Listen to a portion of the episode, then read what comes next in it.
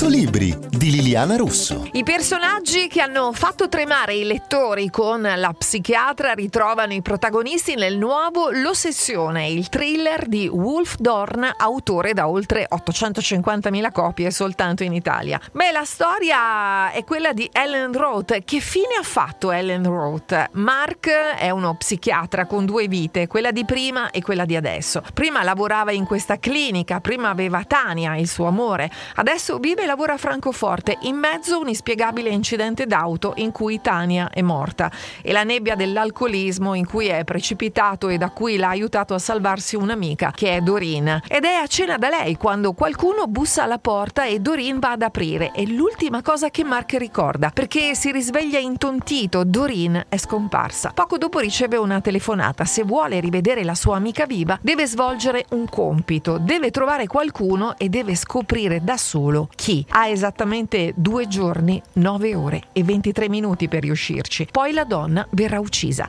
Comincia così questa corsa contro il tempo nel tentativo di capire chi c'è dietro questa follia, che cosa lo motiva e perché ce l'ha con Mark a tal punto e chi è la persona misteriosa da trovare. Quindi un tassello dietro l'altro, questo è un thriller che non lascerete davvero più. Wolf Dorn è un vero maestro nell'arte di far girare la pagina al lettore. L'ossessione è pubblicato da Corbaccio. Sono Liliana Russo e a tutti buona lettura.